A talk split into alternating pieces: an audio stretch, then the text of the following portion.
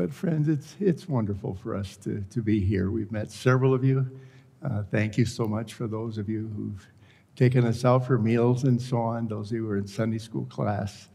And it's really a joy to be with you. And I must say, it's a great joy to be a servant of the Lord, too. And I'm not saying you're not, but I'm just saying that those of us who have stepped out, Tom and I were at lunch yesterday, and we were just talking about how God called us. And when we were when we were young and we didn't know what we were doing, God laid His hand on us, and we had no idea. Tom and I were just sharing last night. We had no idea what God would do in our lives. We had no idea.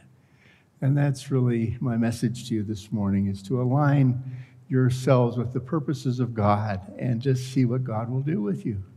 It's really an amazing thing. So, have we got a, something on the screen back here? What do I need to do to get that up there? Oh, we do. Good. Wonderful. All right. Wonderful. I'm going to just share with you. You know, when I get called to go to speak someplace, the Holy Spirit gives me a message right away. I know exactly what I'm going to say. With you folks, I struggled. I prayed and prayed and prayed. And I said, Lord, what, what, if, if you, Lord Jesus, were standing right here this morning, what would you say to these dear people? And I know when I pray that prayer often, I get the same answer just tell them I love them. That's what the Lord wants you to hear this morning is how God loves you and Jesus loves you. And I want to talk a little bit about that whole thing this morning about God's plan for the ages.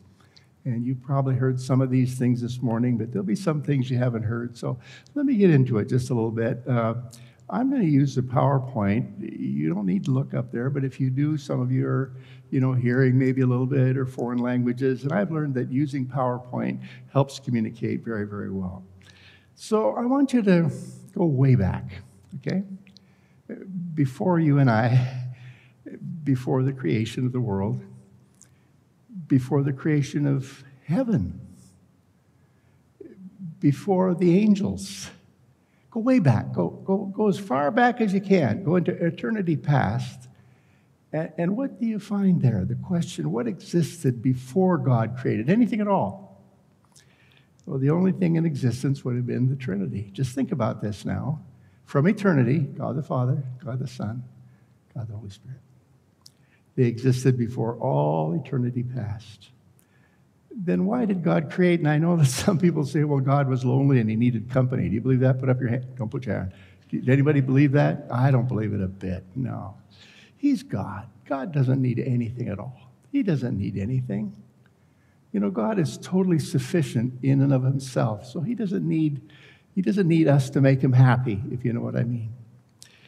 So, wow, you got two pulpits here this morning. Uh, did, were you planning this? but I'd like to talk to you for just a moment about the essential character of God. Uh, when you, when you boil it all down and you think of these Father, Son, Holy Spirit, you know, they could not have existed together unless there was love between them. Can you imagine living with somebody forever that you don't love? Can you imagine that? And the other thing is light. And it's quite interesting that in the scripture we have these two concepts of God, two scriptures. God is light. That's just a real succinct statement, isn't it? God is light. And I bet you know the other one, don't you? You know it already? God is love. Boiled down to its, it's to just down to its axioms, to its tiny little ingredients. Here's the very character of God. And if there wasn't love, it, you couldn't, I can't imagine the Trinity, three people, three persons living together. And if there hadn't been purity, they couldn't have lived together. It's what every marriage, every life needs purity and love. And on these two things, everything hangs. By light, we understand that God is pure and holy and just by love, that He's merciful and compassionate. And thank you for singing Amazing Grace. What amazing grace. And these two qualities define the very essence of God from all eternity past. Let's just think about this. Can you imagine the love that existed between God the Father and God the Son?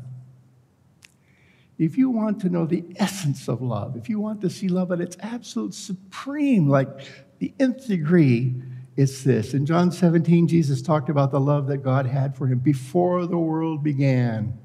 Before there was any creation, There was this love affair going on between God the Father, and I'm sure the Spirit was in there too, but between God the Father and God his Son. Quite a few of your dads here, and quite a few granddad's here. And, you know, when you see your son, remember the day you sort of picked him up and held him in your arms, you know? This is my son. This, this is me, is part of me, you know? And I think of that love that God had for his son before the world began. When Jesus was on earth, God spoke to him directly from heaven. He says, "Father, You are my beloved son. You're the son that I love, you know? And all the time he was walking among, this is God's love for his son. And then again he said to others, This is my beloved son. Listen to him. This is the one I love so much. And you just can't imagine a love that was any greater. You know, Paul talks in one place, I think we might know the depths and the heights. And the, this is it. This is the highest love that was ever there. There's never been a greater love than that of the Father toward His Son. Now, when you love somebody intensely, you want to please them, right?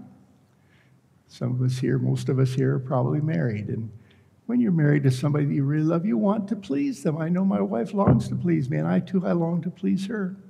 You want others to know them, to love them, to respect them. My son was just in the White House. See, I'm telling you, look, I see what I'm telling you. I'm proud, right? My son was in the White House last week. See, I want you to know because I'm proud of my son, right? And, and when you're a parent and you love somebody, you want others to know them and love them. You want to give them something of great value. Out of this intense love, God desired that his son would be loved and worshiped. That's what God wanted. You got to understand this. And ultimately, that's why we were created. We were created to love and to worship Jesus. That's why you're created, because you're going to be doing that for all eternity. So your time here is short. I tell my students, I say, you know, our time on earth here is just like time in the womb, you know? Eh, you aren't meant to be there forever, but you're born out into life. And, and here now is this little time that we have here is like we're, we're in, in our mother's womb and we're going to be born out into what? Into eternal life.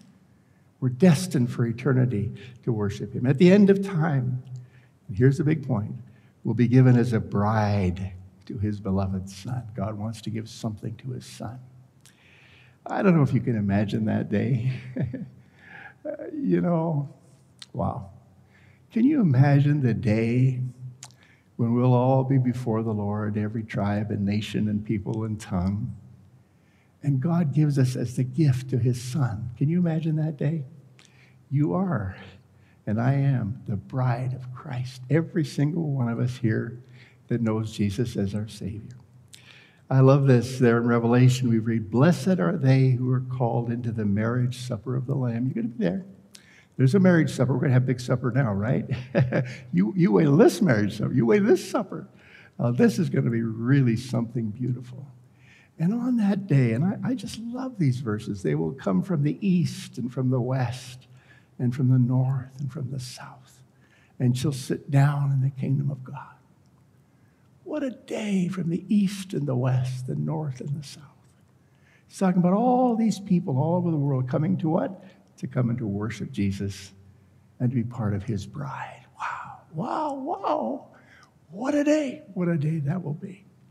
Now, some of you have been studying Daniel. I love these verses in Daniel. Daniel writes, he says, I saw Daniel 13. He says, I saw in the night vision, and behold, with the clouds of heaven there came one like a son of man. And he came to the Ancient of Days and was presented before him. Now, you know who the Son of Man is, and you know who the Ancient of Days is. So, so Christ, Jesus, Messiah, was came and was presented before God, before the Ancient of Days. Here's what it says. And to him, that means to Jesus, to him was given dominion and glory and a kingdom that all people, nation, and languages should serve. By the way, that word could be translated worship as well.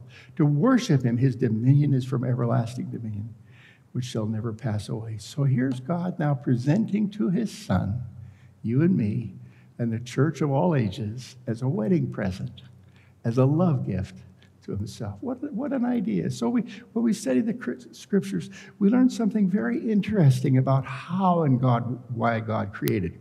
Here's the verse, it's in Colossians 1.16. For by him, that's by Christ, all things were created, everything that was created, in heaven on earth, visible and invisible, whether it be thrones or dominions or rulers or authorities, all things were created. Now, please notice these words through him and for him. Got that? Through him and for him. What does that mean?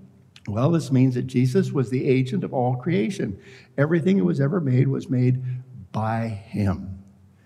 You know, it's only been fairly recently in history that we've been able to see uh, through Hubble telescope and others, we've been able to see the vastness of the universe. And we still can't see it all, right? But have you seen those pictures? You know, they say we could see about 6,000 stars with our naked eyes. But when that Hubble telescope got up there, it showed us that we're just seeing a tiny, tiny fraction, and there are thousands and millions of galaxies out there. You know, and it goes, it blows your mind. You can't think out that far. And here, everyone, everything that was created, everything that was created was made by Jesus. Wow. Everything made by him. But also, everything was made for him. Everything that was made, including you, were made for him. So, the whole purpose, if we want to understand God's purposes for the ages, we need to understand that we are the present of God to his Son, that the whole purpose of everything going on out here is because for him, for Jesus. You got to have that in your mind. So, what does this mean? God's eternal plan for the ages is born out of his intense love for his Son. He wanted him to be glorified. In the order of creation, God first made the angels. They were made to glorify his son. Then we know that Satan came in. Then we two humans were made so that at the end of the age, people from every people and nation and tribe and tongue. That, that, that's, that's exciting to me. I don't, know, I don't know what gets you out of bed in the morning, but that one gets me out of bed. When I think of standing in that throng of people from every single people and nation, tribe, and tongue, oh man, that, that, that, that really sets my engine on fire. I like that one. Boy, that gets, as, as one of my friends says, that pumps up my tires. You know, that really, that really gets me going. Okay? Uh, just think about this now. People coming, I don't know, somebody, one, somebody in our mission painted this, and there are probably other parts, but this sort of a, an idea of streaming out of the Americas, streaming out of Africa, streaming out of Europe and, and, the, and, and, and the Far East, you know. People coming from all the nations of the earth, coming to worship Jesus coming to glorify Him, coming to praise Him, coming to lift up Jesus because God loves Jesus and God wants His Son to be lifted up. Amazing. I love the little quote by John Piper, and I don't know if you all know him, you probably do. But this is what he says missions exist because worship doesn't. if everybody in the world worshiped Jesus, we wouldn't need to have missions, would we? but, but because worship doesn't exist, because there are parts of the world where even the name of Jesus is not named. And I'm telling you in Sunday school this morning about some of you about how we've been the first ones to go to people who've never heard about Jesus. And somebody told me as a young man, if you ever have the opportunity to be the first one to tell somebody about Jesus, take that opportunity. I've done it hundreds of times, and there's a thrill there's a thrill to be able to, to talk to people and tell them the first time they never heard about Jesus. And you're able to say that name and they've never heard it before, and you tell them about his death on the cross and his resurrection and how he wants them to spend eternity with him. What a beautiful thing. Mission exists because worship doesn't. So, how did this all come about? And I'm going to move along quite quickly here because this is probably things you already know. Just before he left the earth, Jesus said, Make disciples in all nations. As you are going, make disciples in all the nations, baptizing them, teaching them to observe all things I've commanded you. And then he added this, and this is kind of what I want to underline for you this morning. He concluded with this promise Behold, I'm with you always, even to the end of the age. Now, that, when he gave that command, and, and by the way, in Acts, somebody, somebody said you're studying Acts. The first couple verses in Acts, it tells about what Jesus did in the 40 days while he was in her. He said, By the Holy Spirit, by the Holy Spirit, he gave commands to his disciples. Now, you see, when Jesus uttered these words, go into all the world, the Holy Spirit was speaking through him to us. And that that, that message, that command, just rings down through the centuries. And it's here today as much as it was when Jesus first said it. It's just, you know, and then this word, even to the end of the age, I love that. I'm going to be with you until the end of the age, not halfway, not until, you know, 1930 or 1940 or 1950 or 60 or 70. No, I'm going to be with you until the last person on earth that comes to me comes to me as their Savior. I'm going to be with you until then. So the job isn't done. And I love this verse. And again, probably, you know this verse. This gospel of the kingdom will be proclaimed throughout the whole world as a testimony, got the word, to all nations. Then the end will come. So, again, a very important verse. We're living in the time when God's servants are sent out into the world, and a great ingathering of people from north and south and east and west, even to the end of the age, and then the end will come. Now, we're in this age now called the church age. I know many of you know this. The gospel spark was united by the Holy Spirit. We descended on the day of Pentecost, 3,000 people believed. You would have thought that the disciples would get up immediately and launch out all over the world. They didn't. They didn't. Careful study of the book of Acts, and we've written something on that, on the commentary on the book of Acts. It shows us that it was at least 14 years before any missionaries went out. Can you imagine that? I mean, like Jesus sort of talked as if it's going to happen tomorrow, right? But nobody went. And they all loved Jerusalem. Oh, Jerusalem, Jerusalem. We love Jerusalem. And they sat there for 14 years until finally some believers came, Jews up there in Antioch, and some of them got saved. And then Barnabas went up there and Paul. And then in Acts 13, you know what happened, don't you? The Holy Spirit spoke to the church, not to individuals. He spoke to the church. Said, I want you to separate these two men Barnabas and Saul, for the work, a different work. There's pastors, God bless them. There's work to do in the church, there's work to do here, but I've got another work, and I want you to separate those two, these two. There were five there meeting in that, in those. So three stay here, and two go. It's a different work. I want you to separate these men. And the first missionaries went out. Paul and his helpers took the gospel from Jerusalem all the way to Rome. Actually, he says, he talks about, I proclaimed the gospel all the way from, from Jerusalem to, to Illyricum, he says. That's Albania. And there he was, 1,500 miles. How did he do that? You know? And other apostles went out, like Thomas to India, and the gospel went into the Western world, basically. I'm going to move quickly here. The gospel smoldered in the West for centuries. But then explorers went out of the earth and traded with people. And then we have people like William Carey to India, and Adoniram Judson to Myanmar, Livingstone to Africa, Hudson Taylor to China. And these people started. The 18 and 1900s, the gospel movements went to many parts of the world, pressing from Europe through England and then finally into the Americas. Now, we live in a rather amazing age. Here we are, 21st, you know, 2021, and we live in an amazing age because there are all kinds of tools and all kinds of mechanisms that God has given us in our area right now that, that can enhance us. They're like loudspeakers. Today we have radios, satellites, apps. I have a son in law over in Germany, and he makes apps for their mission in Turkey. And, you know, Muslims don't want to share the gospel very much, so they put it on an app and they can sneak off in a corner, and one, Muslim, one Christian can share with another Muslim on an app, a Bible app, telling about the gospel. The Jesus film, many of you have seen it.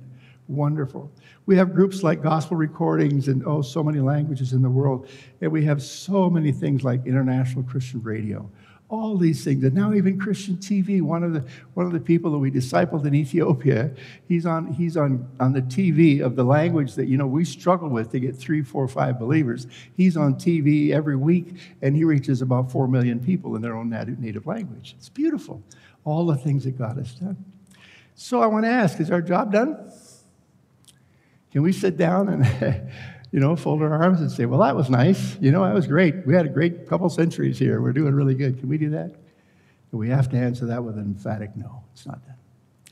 We know that for sure because Jesus promised to come when we got the job done, and he hasn't returned yet. Think about that. If it was done, he'd be here, right? But he's not here. He said, This gospel of the kingdom will be preached through all that, and then the end will come. Well, it's not here yet, right?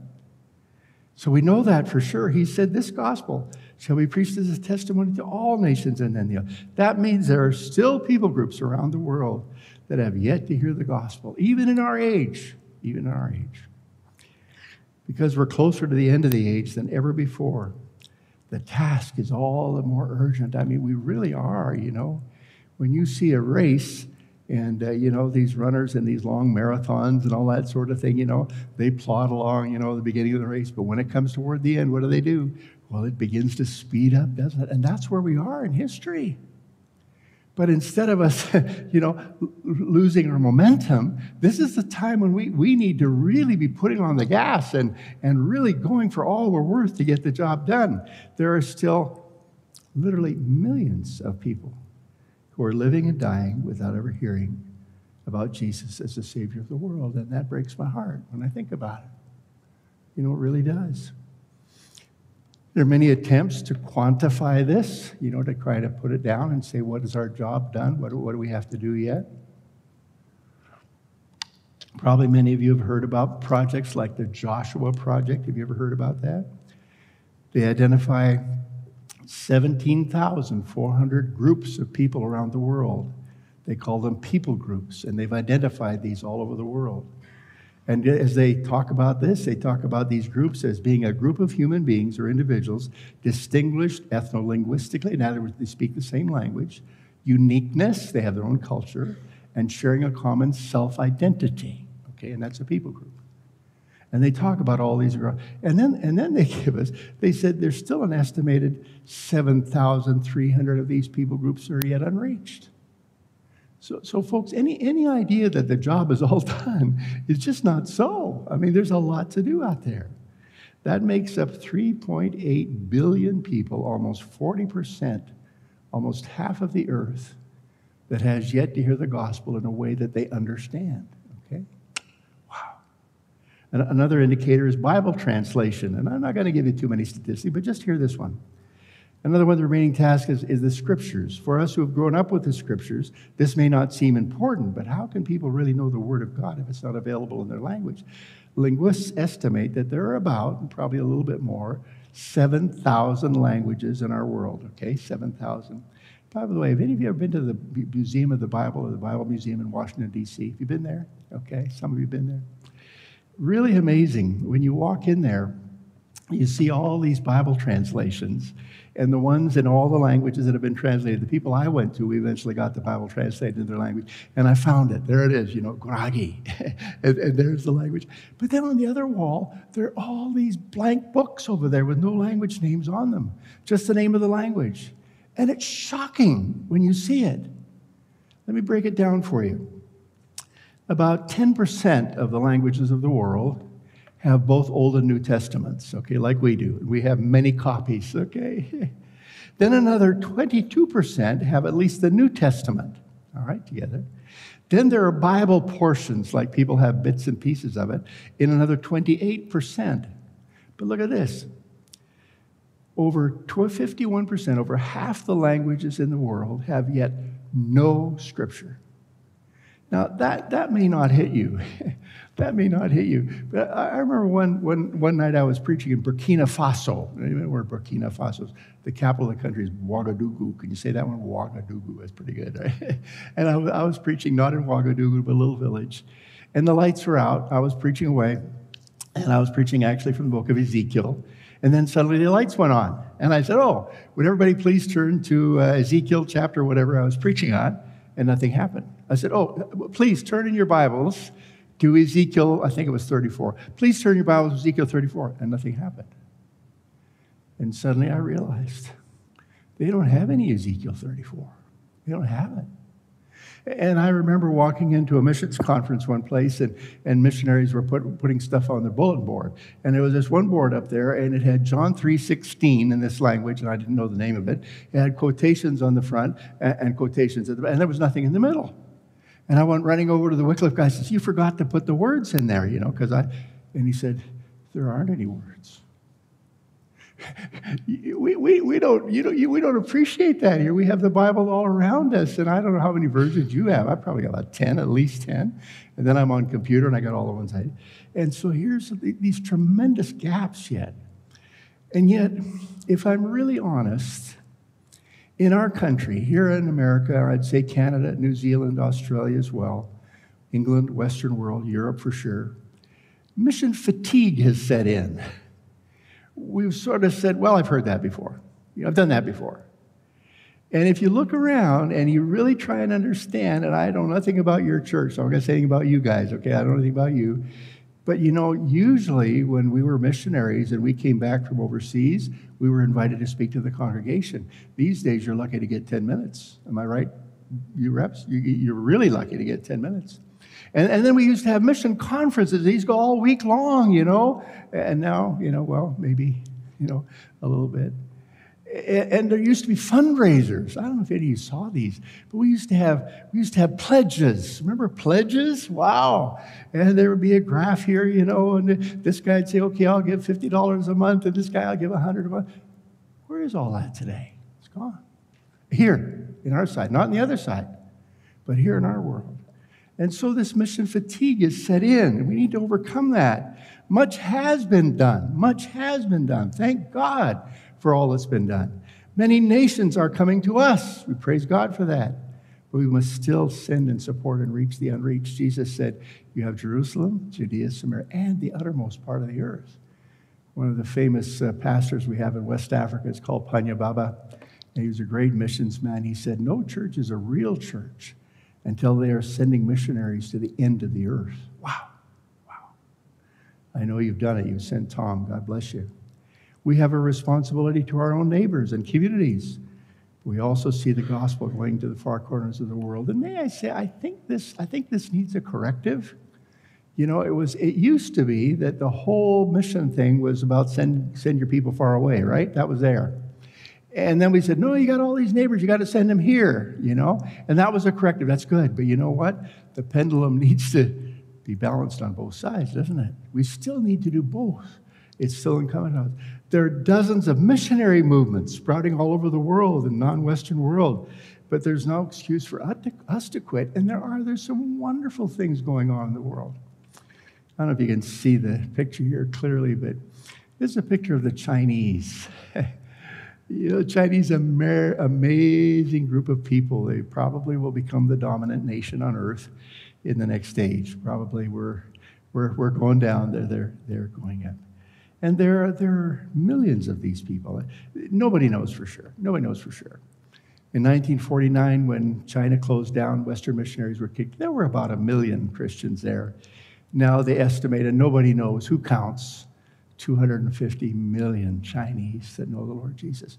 And they are the dominant race. And if you know what's going on in China right now, they're building these roads and highways and you know taking up taking up uh, various uh, places like Djibouti and places in, in Mombasa and places down in, in Pakistan. And their, their idea is to build this belt and road that will go all over the world. Guess who's going to go down that road? Chinese are going to go down that road. Back in the 1940s, there was a, there was a, a man by the name of Pastor Ma, M-A, and he was a China Inland Mission, OMF missionary, uh, worked with them. And he used to get a map and set it down in front of him on his knees. And as he prayed, he would pray for the nations of the world. And in the book Back to Jerusalem, he tells a story, or they tell his story, of how one day God spoke to him and said, You know, it's time now for the Chinese to become missionaries. And it's time for you to take the gospel. Look, the gospel has gone, it's gone west, west, west, west, west. It started in Jerusalem, went up into Turkey, went up into Europe, went across into England, came over into the US, you know, and America is now where we are. And now, now the clock is moving. It's time for you Chinese to take up the gospel. And we want, I want you to, as the Lord speaking to him, I want you to take the gospel all the way back to Jerusalem. Wow. And so, together with other Chinese there, he decided, and they began in the Henan province, they began to talk about this back to Jerusalem idea. And They found seven people who would go. And these people walked all the way across China. I mean, thousands of kilometers. You have no idea how big China is, massive. And they got to Kashgar, way over there on the, on the west side, and they were all arrested. Every one of them put in prison, all seven of them. And they were in prison for 33 years. After 33 years, all of them had died except one man. And finally, they pushed him out the door, and he made a little hut outside the prison there. He didn't know where to go. And somebody came along and said, Where are you going? He said, I'm going to Jerusalem. and they said, no, no, no, you need to go back to your, to your village way back there in, in central part of China. He said, I'm not going back. I'm going to Jerusalem, you know. and finally, his sister found him, and she convinced him to go back to Henan province. And he stood in front of the congregation there. He told us, he said, we set out many years ago to go to, to, to Jerusalem. Well, people were moved, and 36 people said, we'll go. And so they started out, 36 of them, and they got all the way over to the west side of, of China again. And this time, of the 36, 33 were arrested. Couldn't go. And so the news came back to their church. 33 of the 36 have been arrested. And the church is going, Praise the Lord, hallelujah. Three got through. You know, I mean, this is, this is the way. you, get, you know what I'm saying? See? Well, the Chinese churches are, are being mobilized by this, and it's thrilling to see what they're doing and their plans. I was in Nigeria, and uh, I was talking to the believers there about these ideas, and they said, Well, you know what? When those Chinese get to Jerusalem, they're planning to meet Jesus when he comes from the top of Mount Olives. And when he comes, we're going to be on the top of Mount Olives and we're going to greet him. And the Nigerian says, We're going to be there too and we're going to send missionaries across North Africa, and we're going to have our missionaries. Let me just flash this up here on the board. You get a little bit of an idea of what we're talking about here. China, all the way back to Jerusalem. Amazing. Through all these Stan countries, you know, Pakistan, Turkmenistan, Tajikistan, India. So they said, we're going to hit the Buddhist world, and we're going to hit the Islamic world, and we're going to hit the Hindu world. They said, you, you Westerners, when you do missions, you do it like elephants. Boom, boom, bomb schools, you know, hospitals. But, but, but we Chinese, we're, we're, like the, we're like termites. And we go into the foundations until, until they collapse, you know. This is their idea. And so I was in, um, I, I, was in, I, I, was in Nigeria. Not too long after that, I was over in, um, in Philippines. And I was teaching in a school over there. And I sat down at the lunch table. And this very smart looking uh, Chinese lady sat beside me. So I kind of leaned over and I said, Do you speak English? She said, Yes, I'm a PhD student here. I said, Oh, yeah, okay. I said, Have you heard about the Back to Jerusalem? She looked at me. How do you know about this? I said, Well, we know. We study missions. We know what's going on in the world.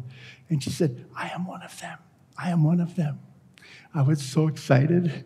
I went back to my room and I emailed my Nigerian friends who I just come there. And I said, I met a lady and she's one of those people. I put a CC on there and I sent one to Ethiopia. And she says that their people, Chinese, are going to be in Jerusalem when Jesus comes back from heaven. They're going to welcome him on the top of Mount of Olives. And my friends in Ethiopia, he wrote back to me right away. He said, You tell that Chinese lady we're going to be there too. Do you see what's happening, friends? All throughout the world. There is this movement, and the, the interest and the concern in world missions right around the world is rising at, at a rapid rate. Uh, uh, Tom here can tell you about COMIBAM and what they're doing from Latin America, but the Koreans and more and more and more. I'm hearing about people going out from Mongolia now, from Ethiopia, the land I went to. You know, there's over 140 people who've gone out there as missionaries, sent by their churches, just like you. And they're not sent right, they're sent to Pakistan and to China and to Bangladesh and Nigeria. And from all over the world, we see this movement rising up all throughout the world. It is absolutely thrilling to see what God is doing. Just absolutely thrilling. One day, I was traveling from India to go up into Nepal. Somebody told me they'd served in Nepal. Who was that? Was you, brother? Well, I was at this little town called Baragunj. you probably know where it is. And I had come from Raxaul on the India side, and I was trying to get up into Kathmandu. And I was supposed to go to Baragunj, and there was supposed to be an airplane, little airplane, come and get me and take me up there. Well, the airplane was late, and uh, so I went outside, and I'm looking around the airport place out there on the road. And I see a man very much like this man. This is not him, but very much like this guy. He was dressed in this saffron robe. He had a staff, a little bag over his shoulder. But he looked like a pretty bright guy. And I went over to talk to him. I said, Sir, do you speak any English? He said, Yes, I do. I speak English. Good. I said, uh, Where are you going? He says, I'm going to Lhasa, Tibet.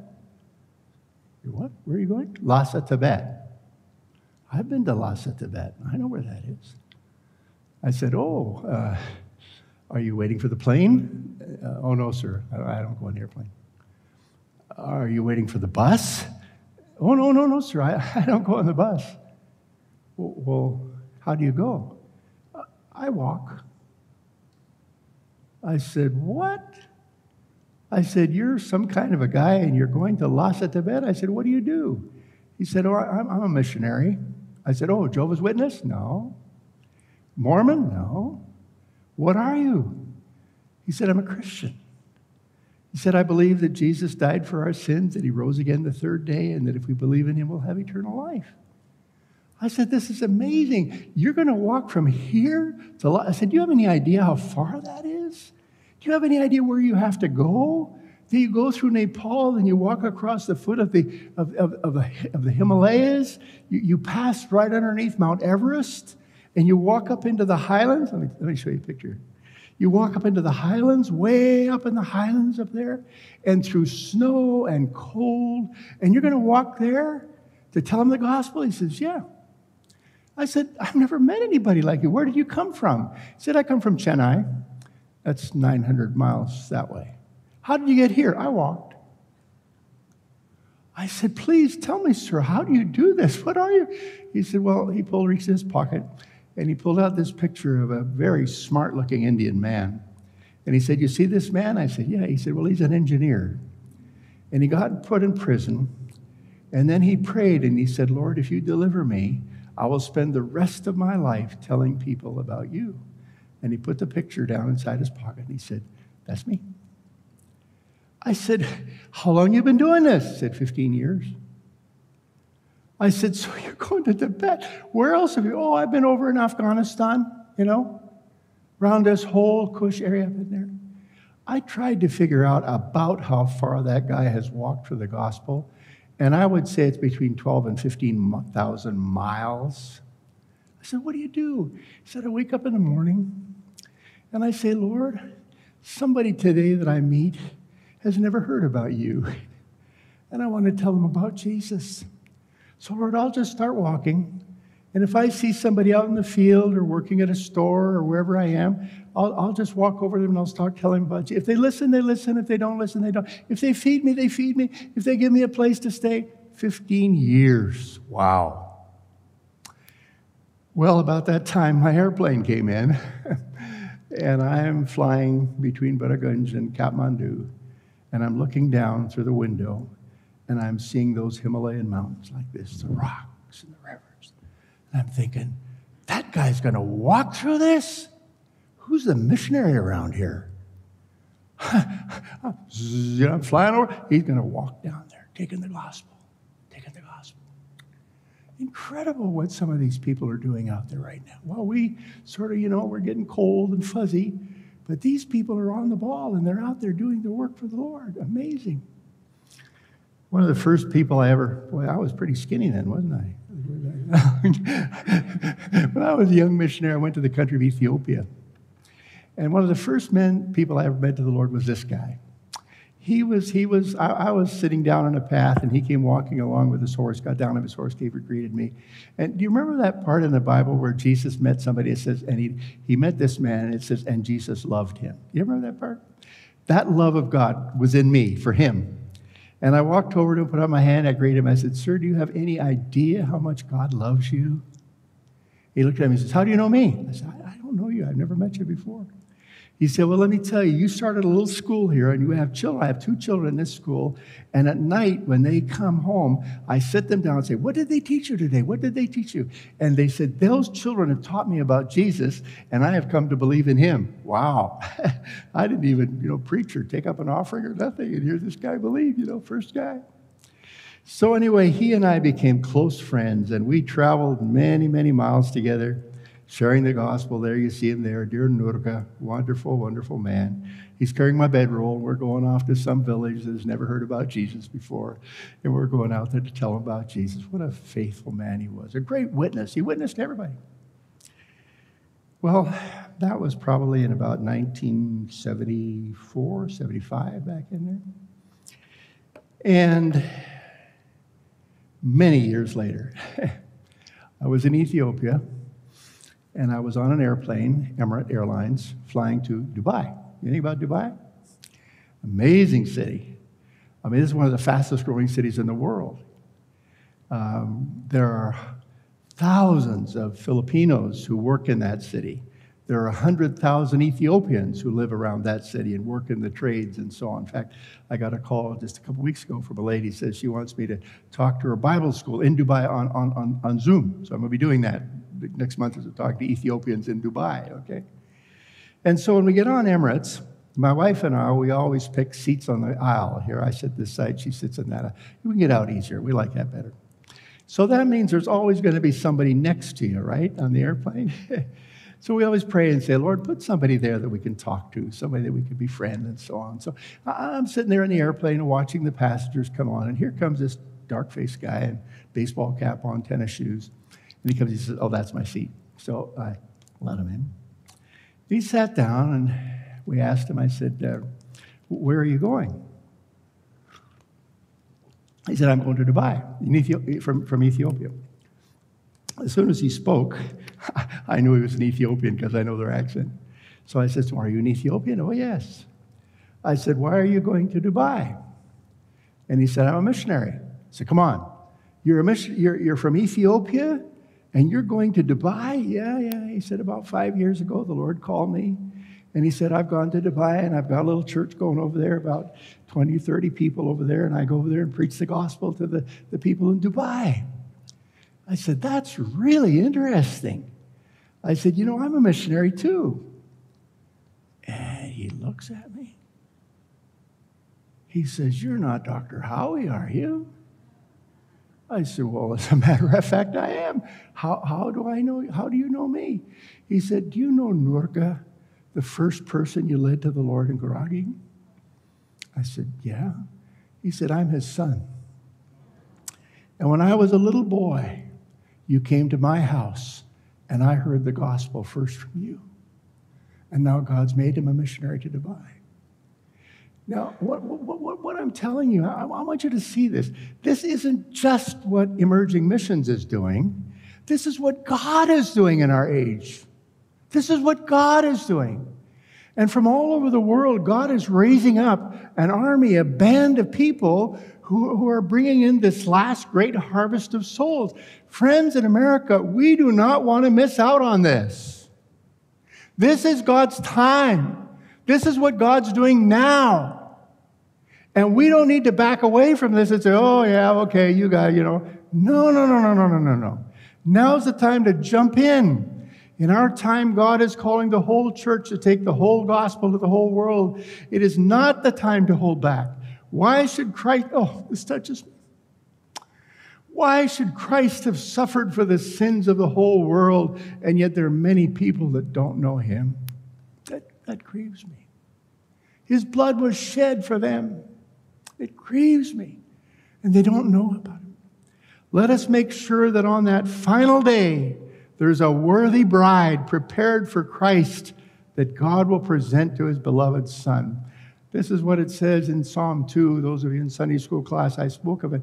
Ask of me, and I will give you the nations for your inheritance, and the uttermost part of the earth is your possession. Now, that's what God the Father said to the Son. But then Jesus took it up again, and he said, Now you go.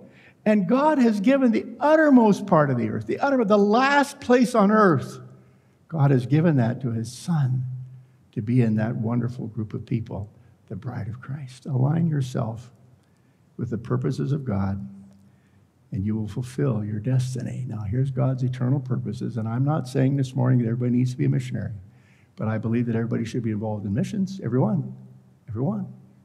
I find that young people, they're the ones that often God lays his hand on them and says, You go. I find that middle aged people, you know, they're the ones that have the money now and they can support. And I find that the older people, they're the ones that can pray. But all of us together, the Church of Christ needs to be involved in this final great harvest of souls that God is bringing into Himself. What can we do? Well, ask God. You know, ask of me. Lord, how could I be involved? I don't know. I, I, I can't tell you, but God can tell you. That's what God said to his own son. He said, You ask me and I'll give them to you. Well, if God's son can ask it, why can't you? You're a son of God as well. Ask of me. So ask God. Ask God to lay a people group or a missionary on your heart that you can be in contact with and pray for. They need that. To really have somebody standing behind them to, to, to, to a people group. Uh, uh, sometimes I go to churches and I, and I tell them, look, put a map on the wall. And look at the people groups of the world and pick one, just one, and follow that group and pray for them. I'm sure many of these, you know, like Joshua Project and others, they have these unreached people groups. We used to have something called Ethnologue. And get a hold of that and find a people group of the world that you don't know anything about and pray for them and study them. Support a missionary. Now, I'll bet you some of you are. Raise it. You're giving 50, give 75. You're giving 75, give 100, you know? And with your church, look at your mission budget again and say, can we be doing something more for the kingdom of God than we are already? I'll bet this church, I have no idea what you do in missions, but I'll bet you have a good mission budget. Raise it and get involved. And here's one I really like think about supporting an emerging world missionary. Now, these are people going out all over the world. I track Ethiopian missionaries, and I track them all over the world and what they're doing, and I have these letters, and they tell, you know, these guys get about five or six hundred dollars a month, if that. And they work in hard places and the ends of the earth kind of places. And, and, and find, find one of those missionaries and get behind them. So you don't know who they are, ask your reps, ask me. We'll get you in contact with some of them. People out there serving at the ends of the earth. Wonderful idea. Sincerely ask God. Really, I really, really mean this. You need to ask God could you use my life in some part of the world to advance your kingdom? Could you use me? And then I like this as well. Whatever he says to you, do it. You know, God's work, God leads us through open doors and closed doors. Take one step. Just take one step for him. what's God? to say, okay, Lord, I will, I will do the first thing. And then finally, what I want to say to you you take the first step and God will open the door. God will. If He wants you to go, listen, it's really easy for God to close the door. Very. You'll be sick, something doesn't work that way. It's easy for God to close the door. But God can also open doors. And He said to the church, remember, Philadelphia, I set before you what? An open door. You, you take that first step, walk into that, you, you don't see around the corner. All you know is a first step. Lord, I'll dedicate my life to you. I'll take my first step. I'll say, Lord, Use me however you want. That's the first step. And then there will be later as they follow. And as you take those steps, God will lead you into the things that fulfill the eternal purposes of God. Lord, I'd like to thank you for this lesson today. And Lord, I realize that some of these things we've said have been heard many times before. I realize, Lord, these are dear, dear people that know you and love you. But Lord, don't let us get stalled. Don't let us get stopped, Lord, we pray renew us. Renew me. Friends, I just want you to pray this short prayer Lord, renew my love for you and my love for the world. Lord, renew my love for you and my love for the world. In Jesus' name.